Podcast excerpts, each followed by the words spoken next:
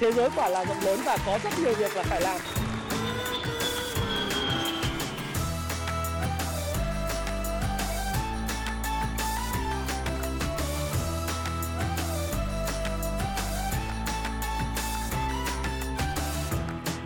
Hi, xin chào tất cả các bạn. Chào mừng các bạn đã quay trở lại với channel của Thái Phạm. Và 8 giờ tối ngày hôm nay, chúng ta lại cùng gặp nhau trong chuyên mục nhịp đập thị trường của tuần mới. Và tuần này là tuần ngày 17 tháng 7 năm 2022. Và chủ đề của tuần này của chúng ta đó là uh, thị trường uh, tiếp tục đi ngang ở vùng đáy. Thì điều gì cần phải lưu ý trong tuần mới? Trước tiên thì cái video của tôi thì luôn luôn có tuyên bố trách nhiệm ngay từ đầu video. Đó là video này là nhằm phục vụ các cái khán giả, những nhà đầu tư đọc sách của Happy Life và những nhà đầu tư muốn tham khảo à, thêm về thông tin tài chính. Và tất cả những quan điểm trong cái video này của tôi là quan điểm mang tính chất cá nhân của Thái Phạm và Thái Phạm hoàn toàn có thể sai. Tuy vậy sẽ góp cho các bạn góc nhìn về vấn đề bạn quan tâm. Và điều thứ hai nữa đó là video này của tôi không khuyến nghị mua bán bất cứ một loại tài sản tài chính nào và bạn hãy xem tham khảo video và chịu trách nhiệm cho hành vi của mình bạn nhé. Nào chúng ta cùng bắt đầu. Thứ nhất là chúng ta thấy rằng là chứng khoán Mỹ uh, có một cái sự phản hồi không đến nội tệ cho cái tin CPI lạm phát của Mỹ tăng cao kỷ lục trong 40 năm vừa qua. Và cái báo cáo ngân hàng quý 2 à, rất là kém. Thì trong tuần vừa rồi thì các bạn cũng thấy rằng là cái tin mà CPI của Mỹ tức là chỉ số hay còn gọi là CPI này là Consumer Price Index tức là cái chỉ số lạm phát của Mỹ nó đã lên mức kỷ lục 9,1%. Đây là cái mức cao nhất trong lịch sử 40 năm trở lại đây của à, thị trường à, Mỹ và nền kinh tế Mỹ. Và điều này thực sự đã mang lại một cái sự rất là lo lắng cho giới đầu tư cũng như những người tiêu dùng hàng ngày đang phải đến những tiệm tạp hóa và đến những cái trạm xăng để đổ xăng. À, rồi cái giá nhà nó leo thang nữa. Thì chính bởi vì cái nỗi nỗi lo về lạm phát và những nỗi lo về cái câu chuyện suy thoái kinh tế, nó tiếp tục đè nặng lên thị trường. Và khi ra tin như vậy thì ngay lập tức thị trường có sự phản ứng nhưng mà cái ngày mà khi ra tin á, thì thị trường à, sau khi mà giảm mạnh à, trong phiên thì đã có những cái sự hồi phục vào cuối phiên. Trong ngày hôm sau liên tiếp thì thị trường giảm mạnh ngay từ đầu phiên nhưng cuối phiên cũng có sự hồi phục. Và đó là lý do tại sao mà chúng ta thấy rằng là cái thị trường chứng khoán Mỹ nó đang uh, cố gắng là đi ngang ở cái vùng uh, cái vùng mà có những cái thông tin mà tiêu cực như này. Thì liệu rằng là cái việc thông tin tiêu cực đã thực sự đã được thị trường Ờ, tiếp hấp thu hay chưa và những thông tin tiêu cực liệu sẽ không còn ảnh hưởng đến thị trường hay không thì chúng ta cùng vào nhìn biểu đồ phân tích kỹ thuật chúng ta thấy rằng là Dow Jones thì nỗ lực hồi phục sau khi tên tin CPI cao và những nỗi lo về lạm phát cũng như là những cái mối bận tâm về việc là Fed sẽ nổ súng tăng khoảng từ 0,5 đến 0,75% về lãi suất trong tháng 7. Nếu như chúng ta nhìn thấy ờ, cách đây một tuần thì cái uh, là xác suất của Fed Rate Monitor là tăng cái lãi suất của Fed là từ 0,5 đến 0,75% xin lỗi các bạn là 0,75% là lên cái mức là 2,25 và 2,5% là 92,4% thì cái mức hiện nay xác suất nó chỉ còn là vào khoảng à, là 70,9%. Trong khi đó cái xác suất mà Fed tăng thêm 1% lãi suất trong cái tháng 7 này nó đã tăng lên mức 29% từ mức 7,6% của cái tuần trước đó. Thì đây là một cái mức tăng mà tôi nghĩ rằng là nếu mà một phần trăm thì là mức tăng rất là khủng khiếp và có lẽ thị trường chưa price in, chưa đưa chiết khấu cái thông tin một phần trăm này vào. Có thể thị trường một phần nào đó đã đưa cái thông tin tăng 0,5 và 0,75% trong khoảng đó vào trong cái phần giá. Đó lý do chúng ta cũng thấy là cái Dow Jones nó đang có cái nỗ lực hồi phục. Đấy. Tuy vậy thì nếu như bạn nhìn cả một cái quá trình chứng khoán Mỹ phân phối và tái phân phối ở trên vùng cao, thì các bạn cũng thấy rằng là đây rõ ràng là một cái downtrend làm cái xu hướng giảm giá của Dow Jones, nào, của S&P 500 hay là của Nasdaq. Thì tức là nói chung là thị trường chứng khoán Mỹ đang ở trong xu hướng, tôi gọi là cái xu hướng chen giảm giá. Và trong cái xu hướng chen giảm giá đó, thì cái nỗ lực để phục hồi đi ngang à, có thể là một cái nỗ lực theo Richard Wyckoff làm giàu từ chứng khoán bằng phương pháp VSA trong cái cuốn sách đó thì nó nói rằng là đây thì có thể là một cái nỗ lực để tái phân phối hoặc cũng có thể là một nỗ lực uh, tích lũy để tạo một cái xu hướng mới. Thì chúng ta cũng không biết là đây đã phải là một cái nỗ lực để mà tích lũy rồi từ đó sẽ có một cái xu hướng mới hay chưa hay đây là một nhịp tái phân phối nữa. Ừ. nhưng tất cả những thông tin mà chúng ta được nhận ra là gì? Đó là những cái thông tin về lạm phát. Có vẻ như là đã được thị trường Mỹ có vẻ là hấp thu. À, có vẻ hấp thu. Và những thông tin về câu chuyện là JP Morgan Chase các cái ngân hàng như Morgan Stanley ra cái báo cáo kết quả kinh doanh quý 2 à, không được cao thậm chí là còn bị kém đi. À, và đã khiến cho những cái ngân hàng này cái cổ phiếu của nó trao đảo rồi CEO của JP Morgan Chase, ông Jamie Dimon, cũng đưa ra những lời nhận xét không mấy tích cực về cái kết quả tăng trưởng à, về lợi nhuận và doanh số của các ngân hàng, cũng như là cái nền kinh tế. À, nó đã dẫn dẫn tới là cái việc là các cái ngân hàng này, cổ phiếu nó bị bán tháo. Tuy vậy, sau đó thì những sự hồi phục của những cái cổ phiếu các ngân hàng khác, mặc dù kết quả kinh doanh xấu, đã cho thấy rằng là thị trường đã sẵn sàng, có thể là đã sẵn sàng cho một cái thông tin xấu tuy nhiên đánh giá về hiện tượng này thì chúng ta cũng thấy rằng là gì? Có lẽ là cái cổ phiếu ở cái vùng cao của các nhà đầu tư nhỏ lẻ đã được rớt bớt về cho những cái tay to hơn. Và những tay to này có thể đã tham gia vào một quá trình bắt đáy. Và trong cái quá trình bắt đáy đó họ có thể lợi dụng những cái xu hướng hồi phục kỹ thuật để kiếm lợi nhuận. À, điều này đang diễn ra tại thị trường chứng khoán Mỹ. Và có lẽ thì chúng ta cũng cần phải theo dõi thêm là liệu sau khi cái quá trình mà chẳng hạn như Dow Jones các bạn sẽ nhìn thấy là nó hình thành những cái mẫu hình à, thực ra nó cũng chưa có cái mẫu hình gì. Nó đơn giản là một quá trình hồi phục kỹ thuật thôi. Thì trong quá trình hồi phục kỹ thuật chẳng hạn như là 31.288 điểm này thì hoàn toàn có thể sẽ test lại cái mức 32.000 điểm. Và ở mức 32.000 điểm ở cái cửa sổ giảm giá này thì có thể nó sẽ có những cái phản ứng. Những phản ứng đó là nó lại điều chỉnh là quay trở lại trong cái hộp. Và nó sẽ cứ dao động đi ngang mà như vậy cũng là một kịch bản khả dĩ nhất của phố Wall và tại thời điểm hiện tại. À, đấy là cái điều mà chúng ta có thể nhìn thấy. Và nó sẽ phải chờ đợi những thông tin mà tiêu cực hơn hay những thông tin nó có những diễn biến sau cái thời điểm tháng 9, tháng 10 khi châu Âu bước vào mùa đông và cái chiến sự Nga và Ukraine có thể sẽ lắng dịu vào tức là chúng ta sẽ nhìn thấy là sự lắng dịu của chiến sự vào cái giai đoạn mùa đông lý do tại sao là bởi vì trong giai đoạn mùa đông thì cái chiến trường nó không có dễ để đánh nhau. Bây giờ chỉ họ hoàn là uh, khi mà vào mùa đông ý, thì các bạn là chỉ những người nào chiến sĩ kiên cường lắm hoặc là cần gì đó đánh nhau khẩn cấp người ta đánh nhau mùa đông. Thế còn thường là người ta đánh nhau vào mùa xuân và mùa hè. Đấy, còn đến lúc mùa đông thì có thể chúng ta sẽ thấy là cái chiến sự nó sẽ bớt đi và chúng ta sẽ chờ đợi có những cái sự đột biến thay đổi bắt đầu từ khoảng tháng 11 à, tháng 10 tháng 11 tới. Kể cả về mặt địa chính trị à, những cái phần mà có thể là liên quan đến câu chuyện là tạm hoãn đánh nhau, hay là có thể thôi, tôi cũng dự đoán là như vậy.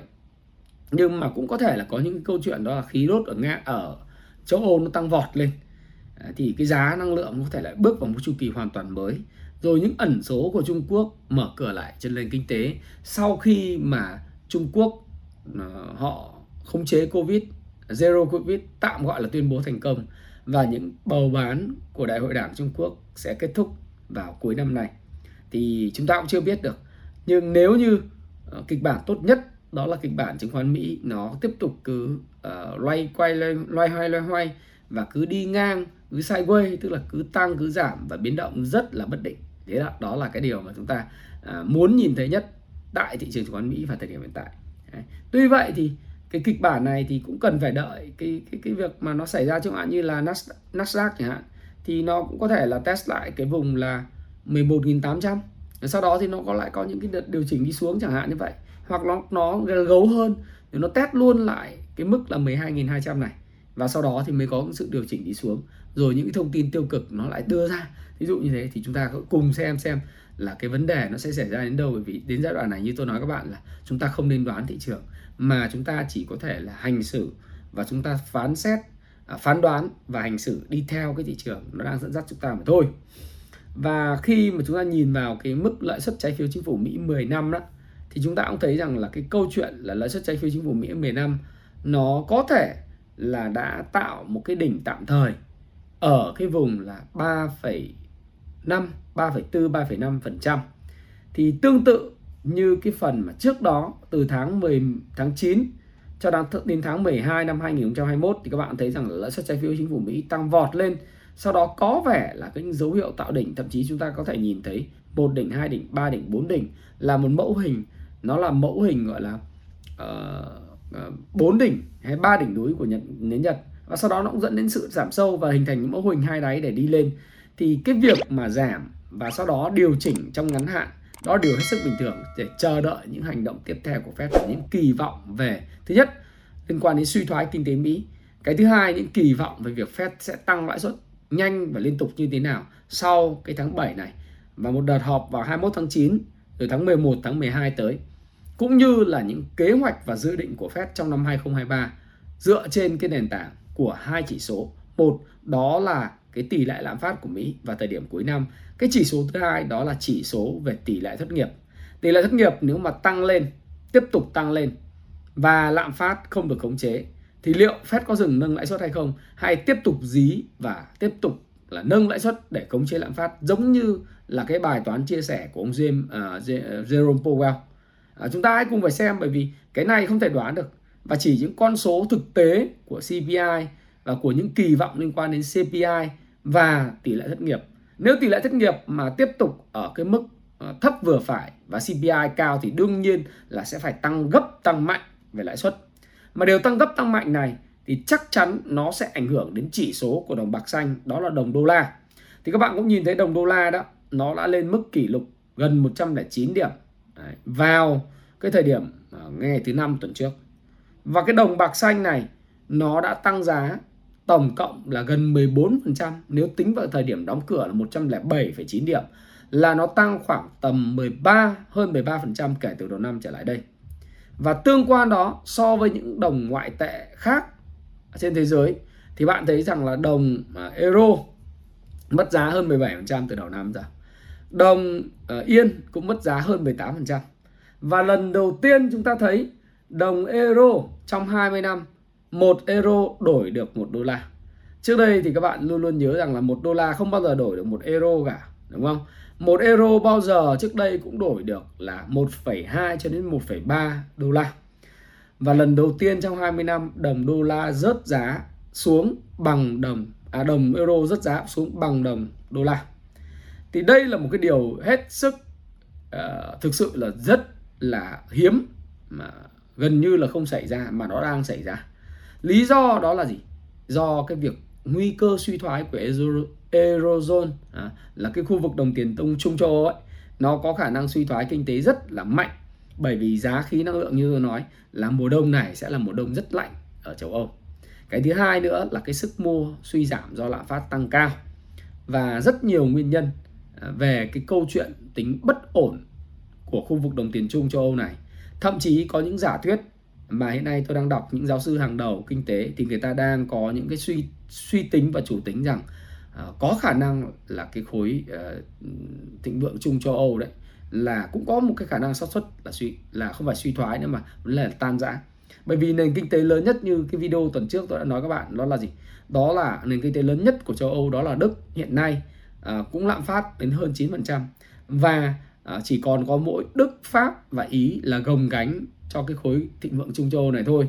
Còn những quốc gia khác ở Nam Âu như Tây Ban Nha, Bồ Đào Nha hay là những cái quốc gia ở phía phía đông Ba Lan nó không có cái sản phẩm gì đặc biệt và nó cũng không có phải là một cái động cơ kinh tế lớn cho khu vực đồng tiền Trung châu Âu này và có rất nhiều bất ổn và mâu thuẫn hiện tại đang nảy sinh về cái vấn đề an ninh năng lượng và giá cả à, mà người dân đang phải chịu do cái cuộc mà ủng hộ à, Ukraine chiến đấu lại Nga trong cuộc chiến Nga và Ukraine thì cái đây là cái vấn đề mà thú thực với các bạn rằng là lần đầu tiên cái địa chính trị và những cái vấn đề của một cái đồng tiền chung bị thách thức rất lớn và ngay lập tức cùng với đà tăng uh, của Fed về lãi suất một cách nhanh chóng thì đồng euro nó giảm mà gần như là không thể tưởng tượng nổi. Thế thì đây đối với một số người thì là một cái rủi ro. Rủi ro là đồng tiền chung châu Âu giảm giá. Nhưng với một số người đặc biệt là người Việt thì lại coi rằng đây là một cái cu cơ hội để bắt đáy kiếm lời. Và thậm chí là họ có nhu cầu xài tiền họ muốn mua euro.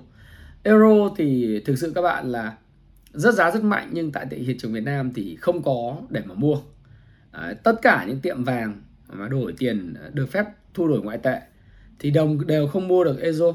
À, bởi vì sao? Vì thứ nhất là khi mà euro rốt rất giá rất là mạnh Trước đây các bạn nhớ là nếu mà đồng đô la nó vào khoảng 23.000 Việt Nam đồng một ờ, đồng đô la 22.000 mấy trăm đấy 23.000 23.400 thì đồng euro euro thì nó vào khoảng 27.000 26.900 27.000 Thế nhưng bây giờ nó rất bằng ờ, đồng đô la thì người ta muốn mua euro để người ta du lịch euro ở châu Âu. Thế nhưng mà bây giờ cũng không mua được, vì những người nắm thì thấy lỗ không bán. Còn những người mà mua thì thực sự là nếu mà mua từ ngân hàng thì nếu mà có những cái điều kiện giống như báo đăng đấy, là quy định nhà nước chỉ bán ngoại tệ cho khách hàng trong trường hợp đi du lịch, khám chữa bệnh hoặc du học. Theo đồng ngoại tệ tại nơi đến với mức là 5.000 đô một người thôi. Quy đổi sang cái đồng ờ, đồng đồng ngoại tệ đó. Mức tối đa là 5.000 và phải có đủ giấy tờ chứng minh. Nên người có nhu cầu mua tích trữ thì không thể mua tại ngân hàng mà phải mua tại thị trường tự do. Đấy, thì bây giờ với cái cái cái cái thông tin mà rất giá mạnh các bạn mua tích trữ cũng không có. Bởi vì thực ra là những người chữ thì người ta thấy giảm người ta không có bán ra đúng không? Và có rất nhiều người uh, họ không bán ra như vậy thì không có đủ nguồn cung không đủ nguồn cung. Đấy, thì bây giờ bạn muốn thì chỉ có cách là bạn uh, thực sự là muốn mua uh, thì nếu có giống như là hợp pháp ấy thì là bạn phải có người thân uh, khám chữa bệnh đi học bạn mua 5.000 đô thì cầm 5.000 đô sang euro uh, sang châu Âu thì bạn có thể đổi thành euro mà thôi đúng không? Chứ mua tích trữ là không được. Nhưng mà cái việc này thì cũng là cái việc mà chúng ta nghĩ là đấy là thị trường ở Việt Nam bình thường. Nhưng có lẽ là trong cái thời gian vừa rồi thì có lẽ là cái đồng euro và đồng yên Nhật là hai cái đồng bị chịu tác động mạnh nhất của ờ, cái việc tăng giá của đồng đô la. Mà việc này thì có lợi cho Đức là Đức có thể xuất khẩu mạnh Nhật có thể xuất khẩu mạnh nhưng ngược lại về lạm phát nhập khẩu về từ những cái hàng hóa mà được niêm yết bằng đồng đô la thì thực sự là một thảm họa đối với nền kinh tế của hai quốc gia này. Và không chỉ hai quốc gia này, mà tôi nói đó là quốc gia, tất cả các quốc gia trên thế giới hiện tại. Bao gồm các bạn nhìn sang Thái Lan là bây giờ Thái Lan cũng mất giá 12% tính từ tháng 2 đến giờ rồi. Singapore mất 8% ở những quốc gia khác thì ờ, đồng won cũng mất giá, tương tự đà tăng giá của đồng đô la. Và cái việc mà áp lực tỷ giá khi mà đồng đô la tăng giá đối với tất cả những đồng ngoại tệ và nội tệ ờ, của các quốc gia trên thế giới đều rất là lớn ảnh hưởng nghiêm trọng tới việc mà có khả năng tăng cái khả năng nhập siêu của các quốc gia này. Và nếu như quốc gia nào mà không phá giá cái đồng tiền của mình tương xứng thì rất khó cạnh tranh trong vấn đề cạnh tranh để xuất khẩu các mặt hàng sang Mỹ hoặc là châu Âu. Thì cũng là một trong những cuộc chiến tiền tệ mà tôi nghĩ rằng đây là một cuộc chiến tiền tệ lớn à, trên thế giới. Mà nhân danh cái chuyện lạm phát nhân danh cái câu chuyện Ờ, mà đánh nhau giữa các cường quốc ngụy thục ngô 4.0 mà người ta raise lên một cái cuộc chiến như vậy. Một cuộc chiến như vậy nếu mà không tỉnh táo thì các quốc gia nhỏ hơn thì có thể gặp những cái uh, rủi ro về vấn đề vĩ mô. Thì chúng ta đã nhìn thấy những cái thứ mà đang xảy ra tại Nhật rồi tại khu vực đồng tiền Trung châu Âu rồi. Tôi nghĩ rằng là đồng tiền Trung châu Âu và những khu vực châu Âu cho đến thời điểm cuối năm sẽ có rất nhiều những cái sự bất ổn xảy ra. Đặc biệt những tranh cãi của các quốc gia nhỏ và quốc gia lớn về vấn đề là những cái biện pháp chống lại cái giá năng lượng tăng cao và đặc biệt là khí của Nga. Thì đây là một điều mà hãy cùng quan sát bởi vì nó sẽ ảnh hưởng rất lớn đến cái hành vi của những nhà đầu tư trên toàn cầu. Và với nhà đầu tư trên toàn cầu thì cái việc của người ta đó là gì? Người ta cũng muốn xem xem là nó có một cái xu hướng gì không. Hiện tại thì những người sọt đồng euro là đã kiếm lời rất là lớn trên thị trường forex rồi, phải không nào? Đấy. Còn đối với giá năng lượng thì giá năng lượng thì các bạn biết rằng là tuần vừa rồi có một sự sụt giảm rất mạnh và tôi cũng nói là nếu giá dầu mất cái mốc 105 đô một thùng trong rất nhiều lần uh, những lần livestream trước thì tôi nói rằng là giá dầu sẽ phải test lại cái MA 200 và test lại vùng này liệu đã là vùng đáy hay chưa uh, thì chúng ta cũng chưa biết. Bởi vì với một cái câu chuyện là phép tự nâng lãi suất coi như là dùng cái súng bắn vào chân mình để làm tổn thương nền kinh tế và tổn thương sức mua thì có thể gây sức ép khiến cho tổng cầu nó giảm, sụt giảm với năng lượng. Từ đó là cái giá dầu họ mong nó giảm. Tuy vậy, ở phía của nguồn cung thì hiện nay cái nguồn cung dầu đang gặp cái vấn đề rất lớn trục trặc ở phía Nga. Và ngày hôm qua thì ông Joe Biden là kết thúc cái chuyến thăm Ả Rập Xê Út nhưng không hề đạt được bất cứ một thỏa thuận dầu mỏ nào trong việc tăng sản lượng cả và ông có nói rằng là Tôi đang làm tất cả những gì để có thể tăng nguồn cung cho Hoa Kỳ. Điều mà tôi sẽ xảy, mong đợi xảy ra Ả Rập Xê Út có thể chia sẻ tính cấp thiết đó và dựa trên các cuộc thảo luận của chúng tôi ngày hôm nay và tôi hy vọng chúng tôi sẽ tìm thấy những bước tiến xa hơn trong những tuần tới. Tổng thống đã có cuộc trò chuyện với các phóng viên sau cuộc gặp với quốc vương Ả Rập Xê Út ờ, uh, Salman và thái tử Mohammed bin Salman. Nói chung là gì? Theo ông thì lạm phát của Mỹ là không thể chấp nhận được quá cao. Thứ hai là cũng chưa đạt được cái thỏa thuận nào mà gia tăng dầu mỏ cả bởi vì thực tế ra thì Ả Rập Xê Út muốn tăng dầu mỏ hay UAE muốn tăng cái sản lượng dầu mỏ thì phải hỏi qua Nga một tiếng bởi vì hai cái đội này ấy, nếu mà nhìn một cách gọi là khách quan và tổng thể thì hai cái đội này đang cũng rất là muốn uh, làm cái giá dầu nó cao lên một chút. Bởi vì Nga cũng cần giá dầu cao và đọc xe Út cũng vậy. Như tôi đã nói với các bạn họ rất cần xây dựng cái thành phố mới cái thủ đô mới một cái khu giống như là uh, Dubai mới.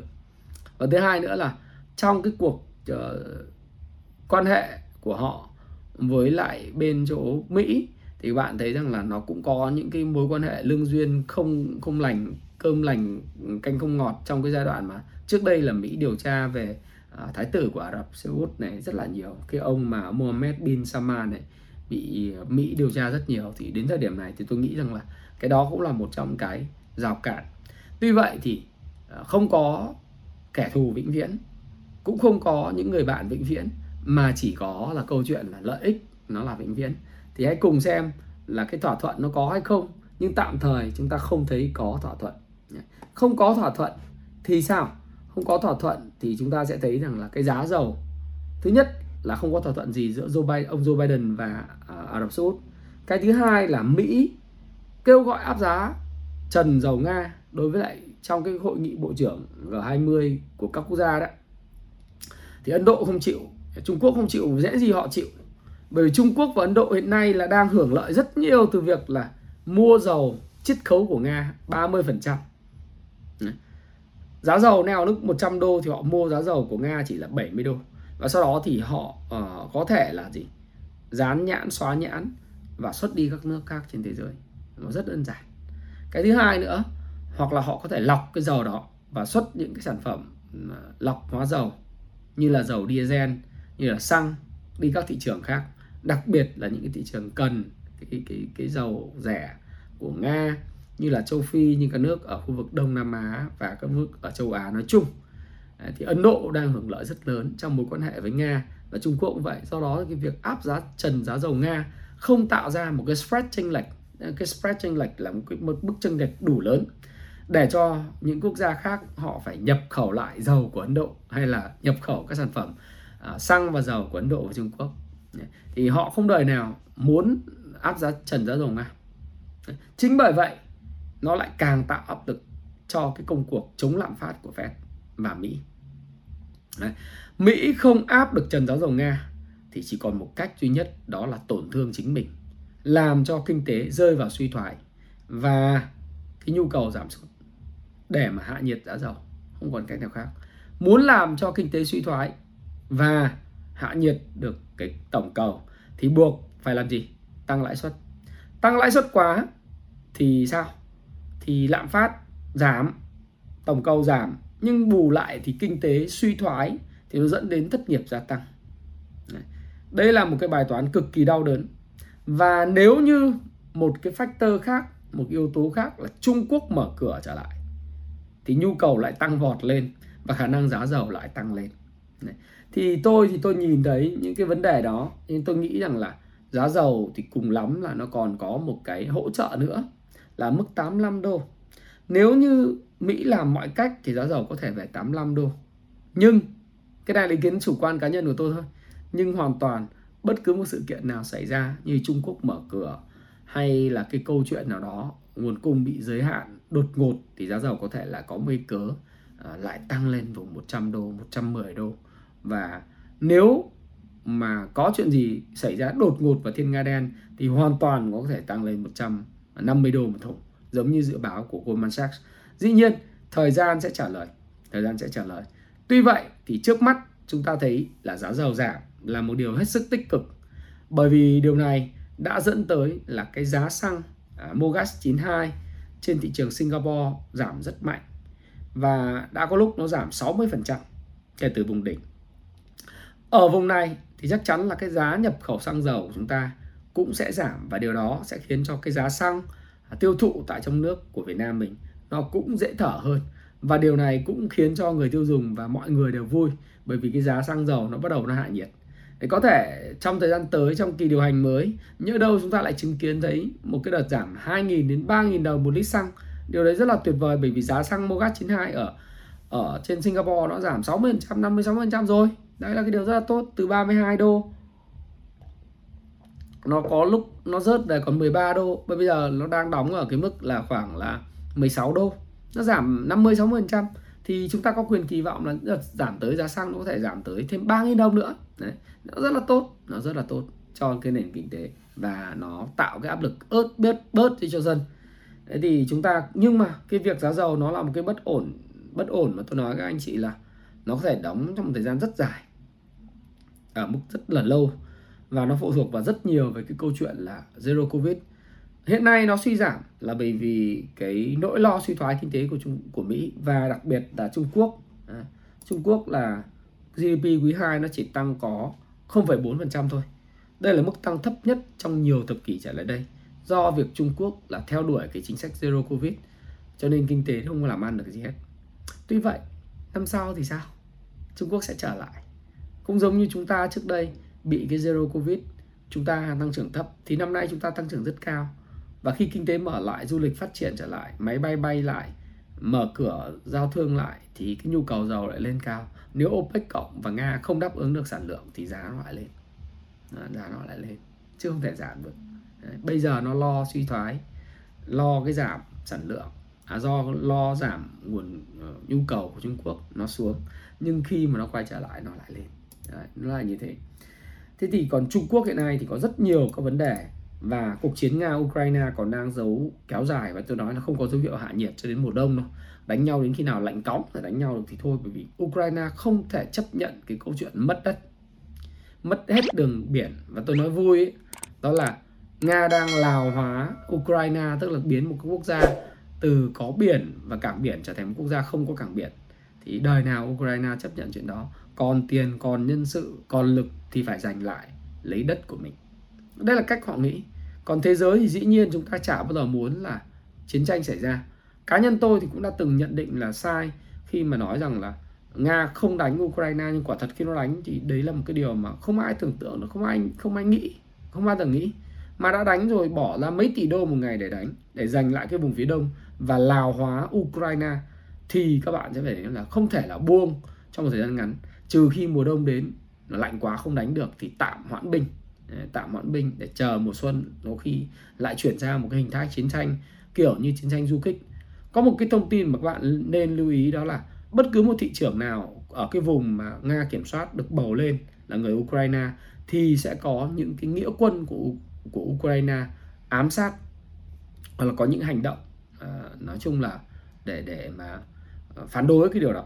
Thì nó rơi có thể chiến tranh nó sẽ rơi vào một cái trạng thái âm ỉ và kéo dài và chiến tranh nhân dân lâu dài thì cái vùng đất nó cũng sẽ không ổn định Đấy. thì quan trọng là gì cái, hiện nay phải giải quyết cái vấn đề khúc mắc về giá lương thực trên toàn thế giới, đặc biệt là cái giá về lúa mạch khi mà người ta phải giải tỏa cái cơn khát lúa mạch và lúa mì trên toàn thế giới bằng cách là tạo điều kiện cho cái tồn kho rất lớn tại Ukraine có thể thông qua một cảng biển nào đó trung lập tại Thổ Nhĩ Kỳ hay là đi qua hạm đội biển đen thì hơi khó nhưng phải xuất khẩu được cái đó thì cái giá lương thực của thế giới nó sẽ hạ nhiệt. Cái thứ hai là cái câu chuyện làm thế nào để mà tăng cái nguồn cung của OPEC cộng. Đấy, thì cái này hơi khó. Nhưng uh, giảm tổng cầu thì có thể làm được làm được ngay. Đấy, thì sẽ làm giảm cái giá năng lượng xuống. Hy vọng là như vậy. Nhưng mà cái cuộc chiến này sẽ còn kéo dài giống như là một bộ phim cô dâu 8 tuổi vậy.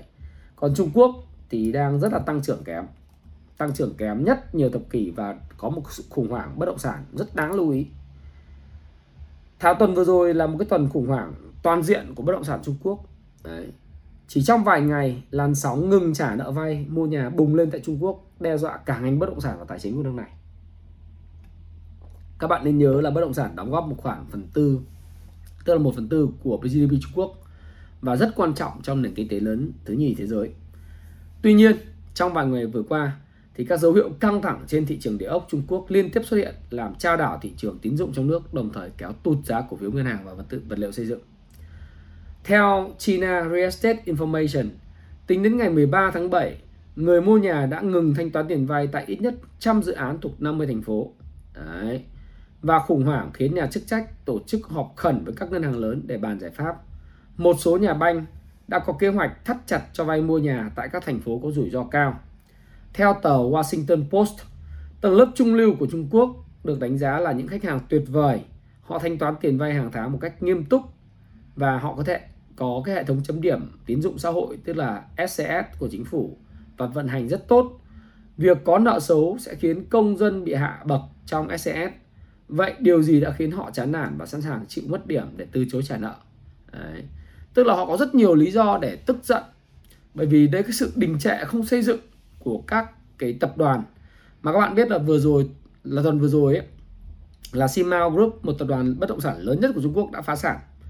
Rồi năm vừa rồi, tháng 11 là Evergrande, đệ đơn. Thực ra đệ đơn thì không đúng, nhưng mà rơi vào tình trạng mất thanh khoản và khả năng là không trả nợ năm tháng 11 năm 2021 tháng 12 thế thì đến thời điểm này, cũng chỉ còn 4 tháng nữa, lại đến một cái đợt đáo hạn nữa của cái trái phiếu Evergrande của công ty hàng Đại thì bây giờ công ty này nếu mà không thu xếp được nợ nước ngoài thì khả năng sẽ rơi vào cái trạng thái phá sản kỹ thuật.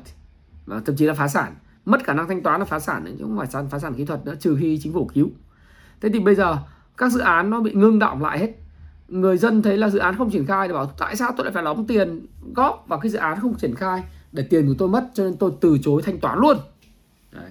nó khiến cho là gì? Thôi, không trả góp lận nợ vay nữa. Mà vì cái dự án có tiến triển đâu, không đúng cam kết về tiến độ xây dựng. Cho nên không không, không trả. Nó như thế. Và việc từ chối thanh toán các khoản vay theo Nomura bắt nguồn từ việc thực tế phổ biến Trung Quốc là bán nhà trước khi xây xây xong. Và niềm tin về khả năng hoàn thành các dự án đang yếu đi như tôi nói đấy. khủng hoảng ấy, các bất động sản không các công ty bất động sản không hoàn thành được thì tại sao lại phải đóng tiền tiếp? Đấy. thì thực sự với các bạn rằng là gì? Ờ, theo ước tính cũng là của chuyên gia Nomura luôn thì các hãng bất động sản Trung Quốc mới giao được 60% số nhà họ đã mở bán giai đoạn 2013 2020 trong giai đoạn đó, các khoản vay thế chấp của Trung Quốc đã tăng lên 23 26.300 tỷ nhân dân tệ. Công ty chứng khoán GF dự kiến 2.000 tỷ nhân dân tệ dư nợ cho vay thế chấp có thể bị ảnh hưởng trong đợt tẩy chay này. Đấy. Thì đó là cái thứ mà uh, tình hình khiến tình hình bất động sản của Trung Quốc ngày càng trở nên tồi tệ và nó sẽ lan ra lĩnh vực tài chính. Chủ yếu bởi vì là thế chấp của Trung Quốc và cũng giống như chúng ta là chủ yếu là bất động sản. Thế thì nó ảnh hưởng cái gì? Giá thép của Trung Quốc trong cái tuần vừa rồi là rớt rất mạnh. Tính từ tháng 4 đến giờ, giá thép Trung Quốc ờ, giá thép cắn nóng nó rớt 27% bởi vì cái vật liệu xây dựng nó không có hy vọng gì nếu mà tất cả các cái thị trường bất động sản đóng băng, một phần là zero covid, hai phần nữa là gì? Chính phủ đang muốn kiểm soát cái thị trường bất động sản không cho giá tăng. Bởi vì thực hiện thực hiện thì chính sách thịnh vượng chung của ông Tập Cận Bình mà đúng không? Đấy thì rất là khủng hoảng nhá. Và chính vì cái điều này nó khiến cho người mua nhà cảm thấy là cái sức khỏe của họ về tài chính bị đe dọa. Và theo như bà Betty Wang nhà kinh tế cao cấp tại NZ nhận định rằng là nếu theo xu hướng uh, nếu xu hướng người mua nhà ngừng thanh toán lan rộng thì không chỉ sức khỏe của hệ thống tài chính bị đe dọa mà các vấn đề kinh tế xã hội. Vấn đề xã hội cũng nảy sinh trong bối cảnh kinh tế đi xuống hiện nay. Cái đây là cái bài báo mà do Bloomberg và Washington Post đăng và về VN Express họ có đăng lại Đấy. Trên báo tuổi trẻ thì cũng có đưa là Trung Quốc đau đầu vì tẩy chay thế chấp bất động sản ở 90 thành phố. Và chính vì cái điều này thì chúng ta cũng thấy là một điều là những cái biến động này nó có thể tác động tới cái câu chuyện về nhu cầu về dầu lửa về nền kinh tế lớn thứ hai thế giới à, nó sẽ khiến cho cái giá dầu tụt giảm và đặc biệt là giá xây dựng và các vật liệu xây dựng sẽ sụt giảm điều này cũng tốt tốt cho những cái nhà nào cần xây Đấy, thì từ đầu tháng 4 đến giờ là là giá thép giảm 24 phần 27% và theo thông tin tôi biết thì hiện nay thì giá thép Việt Nam vẫn còn cao hơn so với giá thép Trung Quốc khoảng 2.000 một kg 2.000 đồng một kg. Thời gian tới chắc chắn nó sẽ giảm thôi. Bởi vì ờ, chúng ta cũng thấy nhận thấy là ở Việt Nam thì uh, giai đoạn hiện nay thì thì cái tín dụng bất động sản cũng không có dồi dào. Ừ. và theo như theo như cái cuộc họp gần đây của thống đốc ngân hàng nhà nước Việt Nam vào ngày 14 tháng 7 đang đấy là tín dụng bất động sản đã tăng 12% trong năm nay. Tổng tăng trưởng tín dụng bất động sản chỉ tiêu là 14% và sẽ không điều chỉnh zoom tín dụng cả năm. Như vậy thì không có tín dụng cho bất động sản thì chúng ta cũng sẽ thấy rằng là cái dự án triển khai mới năm nay là không có. Vậy thì cái tiêu thụ thép và vật liệu xây dựng nó cũng sẽ không tiêu thụ được. Năm nay sẽ là một năm rất là khó khăn. Đấy. đặc biệt là những cái công ty, càng công ty thép mà có tồn kho lớn Đấy. ví dụ có những công ty tuần lớn nhất Việt Nam bây giờ tồn kho lên 40.000 tỷ. Thì các bạn hình dung từ đó năm giờ cái giá thép nó rớt 40% thì 40.000 tỷ đó về mặt giá trị sổ sách nếu mà không tiêu thụ được thì nó đã mất đi là 16.000 tỷ. Tức là 40.000 tỷ bây giờ cái tồn kho nó chỉ còn là hai giá trị hợp lý nó chỉ còn là 26.000 tỷ. Và bạn phải ghi dự phòng giảm giá hàng tồn kho lên tới 10 16.000 ờ, tỷ. Đấy, là như thế. Và nhất là trong bối cảnh mà không có cái sức mua không có cái sức mua tiêu thụ nữa. Không có sức mua tiêu thụ nữa thì sao?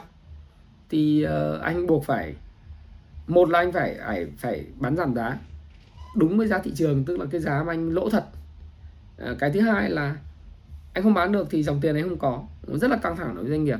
Đấy, đấy là cái điều lý do tại sao cái cổ phiếu thép của các cái công ty nó giảm rất là rất mạnh rất là mạnh. Đấy, vì thị trường bất động sản là cái thị trường uh, ảnh hưởng rất lớn tới những thị trường vật liệu xây dựng đấy. thì tôi cũng nghĩ rằng là thực ra thì ờ, bàn về bất động sản một chút xíu trước khi nói về cái câu chuyện về thị trường. Về thị trường chứng khoán thì chúng ta sẽ nói là các hiện nay là nơi mà các tay lướt chuyên nghiệp nó lao vào bắt đáy thôi. Thế thì chúng ta cũng nhìn thấy là theo tiến sĩ uh, tiến sĩ lê xuân nghĩa trong một bài báo trên uh, cà phê thì ông nói rằng cái 4 năm trước người dân Việt Nam cần 35 năm để mua một căn hộ thì hiện tại là cần phải năm 57 năm. Thì thì cái cái cái giá của bất động sản Việt Nam hiện nay nó đang cao vô lý. Nó cao rất vô lý bởi vì nó trải qua hai cái đợt tăng giá rất mạnh. Cái giai đoạn từ năm 2015 2017 tăng giá rất mạnh. Tưởng chừng là cái sẽ có những cái đợt siết giá để mà siết tín dụng để mà giá bất động sản nó xì hơi bớt đi. Năm 2018, 2019 và 2020 thì ai dè đã có cái Covid xảy ra lại có rất là nhiều tín dụng và bơm tiền ra giá cả lại tăng vọt lên một cái nền giá mới và điều này nó khiến cho bất động sản nó đang ở vùng đỉnh và giá hiện nay vượt xa rất nhiều thu nhập của người dân. Cái khả năng chi tiêu của người dân và khả năng cao rằng là nếu như giá mà tiếp tục ở cái vùng cao đó, nó có thể tạo ra cái bất ổn xã hội. Giống như tiến sĩ Lê Xuân Nghĩa nói, đó là làm sao một cái con người làm đến 57 năm mới có thể mua được một cái căn hộ tại những thành phố lớn. Thì các bạn biết rằng là nếu như thế này thì thì nếu tính trượt giá nữa thì có thể mất cả trăm năm một người trẻ ra trường mới có thể mua được căn hộ. Và nếu như thế thì sẽ hình thành một cái tầng lớp giống như Trung Quốc và Hàn Quốc. Nó gọi là tầng lớp người trẻ nằm duỗi ờ, thở dài ờ, và ăn chơi không làm gì. Vì người ta có phấn đấu người ta cũng không có uh, kiếm được nhà cũng không mua được nhà. Thì đó là một cái bất ổn cho xã hội và cái một trong những tiềm năng bất ổn rất lớn rất là lớn. Bởi vì mọi người cứ hay nói là cái cung của bất động sản bị thiếu. Nhưng thực tế cung bất động sản không thiếu.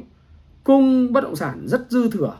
Hiện tại nguồn cung căn hộ mà theo tôi biết tại thành phố Hồ Chí Minh là rất dư thừa. Nhưng dư thừa là ở đâu? Dư thừa ở phân khúc cấp cao. Ở phân, phân khúc ở trên 50 triệu 60 triệu một mét vuông. Đầy ra. Không có người ở. Điển hình là những cái dự án mà quanh nhà tôi ở quận 7 chẳng hạn. Những khu mà uh, khu khu ở, ở chỗ đường ờ, ờ, phường Tân Phú hay là những cái khu vực mà ở phía chỗ gần sông ờ, gần gần cái cầu Phú Mỹ, thì hàng ngàn căn hộ tồn kho nhưng giá rất cao, không ai mua.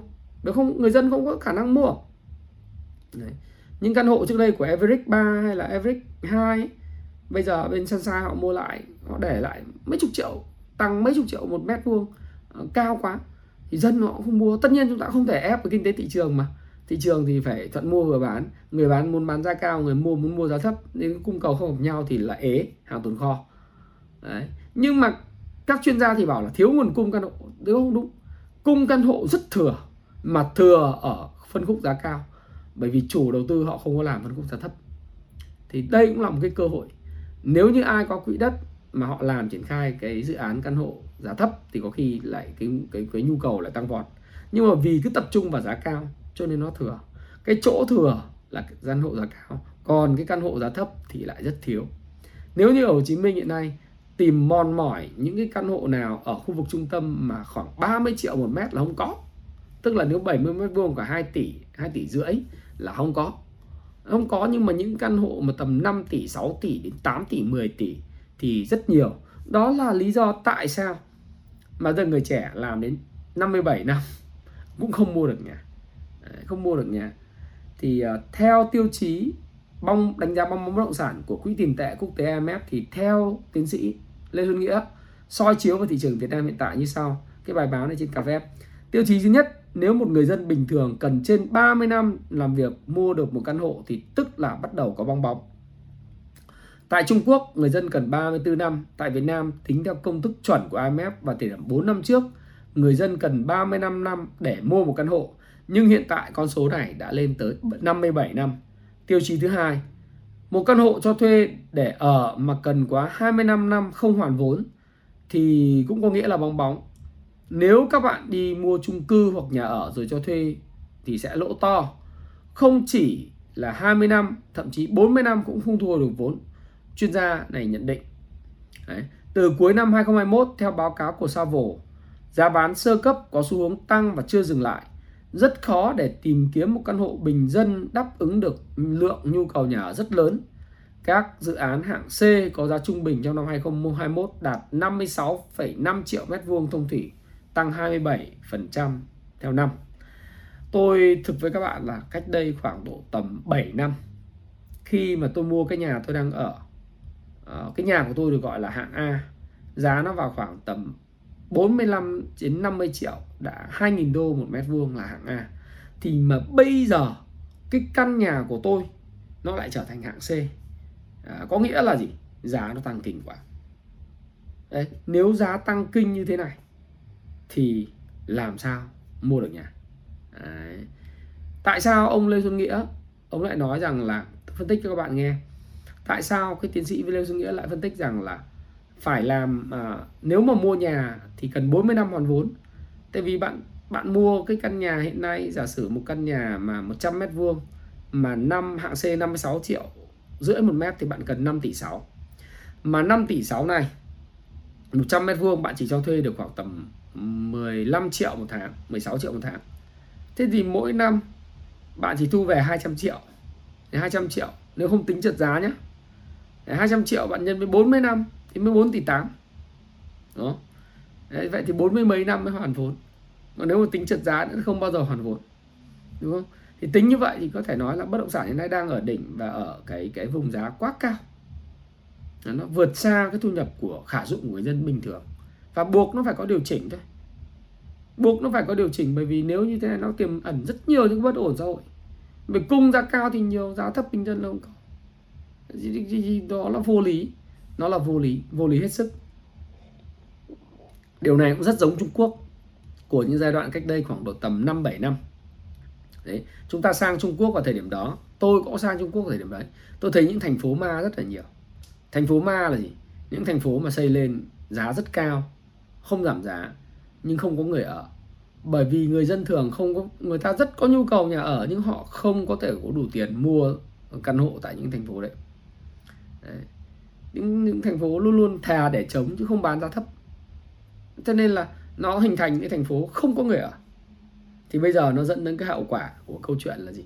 Khi một thời gian dài bất động sản không tiêu thụ được hàng rồi siết trái phiếu bất động sản ở Trung Quốc đến hạn trả trái phiếu bất động sản không đảo nợ được không phát hành trái phiếu Ponzi để đảo nợ được thì nó dẫn đến sự phá sản của hàng đại Evergrande và à, tiềm năng phá sản Hoàng Đại và phá sản của Simao Group. Đấy, nó, nó tiềm ẩn. Bất động sản là một cái một cái một cái cái thị trường rất là quan trọng. Thì vì bây giờ đặc biệt trong bối cảnh lại lãi suất vay mua nhà bắt đầu tăng lên. Báo giật tít là tăng lên cao tôi nghĩ nó bắt đầu tăng lên. Thì theo như là thông tin tôi biết được là bây giờ à, trước đây lãi suất nó là vào khoảng tầm vay mua nhà khoảng 8 phần trăm 8 siêu thấp thì nó khoảng 8 phần trăm 7, mấy phần trăm. Thì bây giờ nó tăng lên khoảng 10, mấy phần trăm rồi 9, mấy phần trăm cố định một năm đầu. Như Siang Bank hồi xưa vay có 5,5% thôi. Thì bây giờ tăng lên là là 8,2% trong năm đầu và ờ, 8,9% ưu đãi cho 3 năm tiếp theo. Đấy, những khoản như vậy. Cho cho cho hạng mục ưu đãi 3 năm. Nên người ta nói chung là tăng lên rồi nó không vẫn chưa phải quá cao. Một số ngân hàng thương mại cổ phần Việt Nam thì bây giờ nó lên cái mức là vào khoảng 9,2% một số thông tin tôi hỏi thì nó lên đến ờ, uh, 10,5% rồi sau đó là thả nổi 10,15% kiểu hiểu thế. Thì chúng ta cũng thấy rằng là Ừ, lãi suất bắt đầu tăng lên thì lại càng khó mua nhà hơn. Đấy. nhưng mà trong bối cảnh đấy thì tôi thấy là cái cái bất động sản rất là nhiều tiềm ẩn nhiều rủi ro và ngay cả thống đốc ngân hàng nhà nước chúng ta cũng đã nói rằng là tín dụng bất động sản đã tăng 12% rồi không điều chỉnh tín dụng cả năm. Nhưng mà bây giờ vẫn có những cái uh, chuyên gia nói rằng là phải cứu thị trường bất động sản phải sốc lại đi lên. Tôi cũng chả hiểu lý do là tại sao lại phát biểu như vậy. Đấy. Thì có thể là ở cái quan điểm là là tôi cũng chưa biết là như nào nhưng mà bây giờ sốc lại mà cứ đẩy đẩy miết cái thị trường bất động sản nó tiếp tục cao giá như thế thì làm sao mà có có cái chỗ để cho người dân uh, bình thường mà có thể tiết kiệm được mua nhà. Thì tôi cũng chưa hiểu lý do tại sao lại cần khi bất bất động sản bắt đầu trầm lắng một cái thì lập tức phải cứu phải cứu ngay. Đúng không? tất nhiên là bất động sản là một cái thành phần rất là quan trọng của nền kinh tế là một trong những thành phần quan trọng của nền kinh tế à, và đóng góp vào trong câu chuyện là vật liệu xây dựng rồi công nhân rồi rất nhiều thứ. Nhưng có lẽ là một cái sự điều tiết hợp lý của thị trường. Có nghĩa là khi anh lên cao à, giống như thị trường chứng khoán vậy khi anh lên cao thì không có người mua mới thì phải giảm giá xuống để có người mua mới nhảy vào lại. Đó là một cái điều cần thiết. Chứ bây giờ mà chưa gì nó cao mà lại bơm cho nó tiếp nhiều nhiều khi nó lại lên cao vống lên thì nó lại càng không có người mua. Tôi nghĩ là như vậy. Đấy thì có rất nhiều những cái bài báo hiện nay đang nói tháo điểm nghẽn sốc lại thị trường bất động sản nên là bây giờ là lúc phải sốc lại thị trường bất động sản đi lên vân vân. À, trong bối cảnh mà tín dụng đang siết chặt và chúng ta nhìn những bài học của Trung Quốc cũng như là theo tiến sĩ à, Lê Xuân Nghĩa thì tôi nghĩ rằng là à, cái cái cái cái bất động sản đặc biệt là bất động sản căn hộ cao cấp nó đang ở vùng đỉnh à, và tất cả các bất động sản khác đang vẫn ở vùng đỉnh. Thế còn nói về thị trường chứng khoán thì chúng ta cũng thấy rằng là hiện nay thị trường nó dành cho các cái tay lướt chuyên nghiệp những người mà ưa mạo hiểm và bắt đáy. Bởi vì trong cái bối cảnh nước ngoài tuần vừa rồi là họ bán dòng tới 1.000 1.200 1.200 tỷ. Đặc biệt bán bán dòng rất nhiều các cái cổ phiếu à, đặc biệt là bán dòng rất nhiều cái quỹ Diamond à, ETF bởi vì họ rút rút tiền ra từ cái quỹ Diamond này. Quỹ Diamond ETF rồi bán dòng chứng khoán Inhome, đạm Cà Mau à, rồi bán đạm Phú Mỹ. HCM FRT vân vân Vietcombank rồi tự doanh họ cũng bán dòng rất là nhiều. Đặc biệt bán dòng bán lẻ như là MWG, PNJ, FPT, Techcombank, à, Vic, Vinamilk, MB vân vân. Thì trong cái bối cảnh như vậy và trong cái thị trường mà hiện nay trong cung phu Stop Pro thì chúng tôi cũng thấy là à, riêng ngày thứ sáu là nước ngoài là bán dòng à, đến à, gần 500 tỷ. Đấy. thì trong 50 năm ngày vừa rồi là bán dòng 1.200 tỷ trong 20 ngày vừa rồi là bán dòng gần 1.000 tỷ. Và cái đà là bán dòng đang ngày càng gia tăng. Đấy, ngày càng gia tăng. Là như thế. Còn nhìn vào đồ thị VN Index thì các bạn cũng thấy rằng là trong cái giai đoạn thì nó cũng giống như Mỹ thôi. Nó tạo ra những cái cú mà trong một cái thị trường downtrend như này đây là một thị trường downtrend nhé các bạn nhé thì nó cố gắng hồi phục để lấy lại phong độ. Nhưng mà trong mỗi cái lần hồi phục đó thì sẽ có những cái đợt bán rất là mạnh của khối ngoại tôi nói thí dụ như là uh, Hòa Phát chẳng hạn thì có những lúc uh, mặc dù các bạn thấy rằng giá thép đang giảm rất mạnh ở Trung Quốc ờ, tình hình tiêu thụ bất động sản và tình hình tiêu thụ vật liệu xây dựng là không khả quan nhưng vẫn có những cái đợt hồi phục kỹ thuật. Đợt hồi phục kỹ thuật này là cái lúc mà để các bạn có thể tranh thủ để cơ cấu lại danh mục đầu tư ngắn hạn của bạn. Đấy. còn đối với lại những cái quỹ thì cũng họ cũng tranh thủ để cơ cấu để bán bớt hàng ra. Tức là họ cũng phải kéo về cái mức nó nó hợp lý để họ bán lại cái lượng hàng họ đã mua ở vùng đáy. Thế này cái thị trường mà nó dành cho uh, những cái tay chuyên nghiệp. Và tôi thì không phải tay chuyên nghiệp thì tôi chỉ nghĩ rằng sẽ có những phiên kéo hồi phục giống như kéo hồi phục kỹ thuật của Hòa Phát. Bởi vì các bạn lưu ý là bất động sản Trung Quốc nó rất kém và giá thép Trung Quốc từ tháng 4 đến 16 tháng 7 đã giảm 28% rồi. Thế thì đối với lại cái việc đó thì tốt nhất là cái giai đoạn này thì nếu các bạn nghĩ nó là cơ hội giống như livestream ngày thứ năm mà tôi nói thì đó là cơ hội của tài năng của các bạn. Nó nhanh tay lẹ mắt thôi. Các bạn nếu kiếm được tiền thì tôi cũng mừng cho các bạn. Và các bạn hãy quản trị rủi ro của mình thật là tốt. Bởi vì ờ, cũng không biết chuyện gì sẽ xảy ra. À, tất nhiên lanh nhanh tay lẹ mắt à, cuộc chơi dành cho người liều à, đúng không? Liều ăn nhiều đúng không nào? Thì tất cả những cái thứ đó là những thứ mà tôi muốn chia sẻ với bạn. Và xin chúc các bạn có một cái à, tuần giao dịch thành công. À, và tôi sẽ tặng cho các bạn là ba cuốn sách đến nhật. Đấy, dành cho những bạn dự báo sớm nhất đúng nhất. À, thứ sáu tuần sau thì thị trường sẽ kết thúc ở bao nhiêu điểm và thanh khoản bình quân của mỗi viên là bao nhiêu. À, cổ phiếu nào theo bạn sẽ là cổ phiếu hot nhất trong tuần tới? À, nếu bạn dành à, trả lời đúng nhất thì tôi sẽ tặng cho các bạn một cuốn đến nhật à, là một trong những cái món quà của học viên của Stock Pro gửi tặng à, cho tất cả các cái khán giả xem xem kênh của Thái Phạm.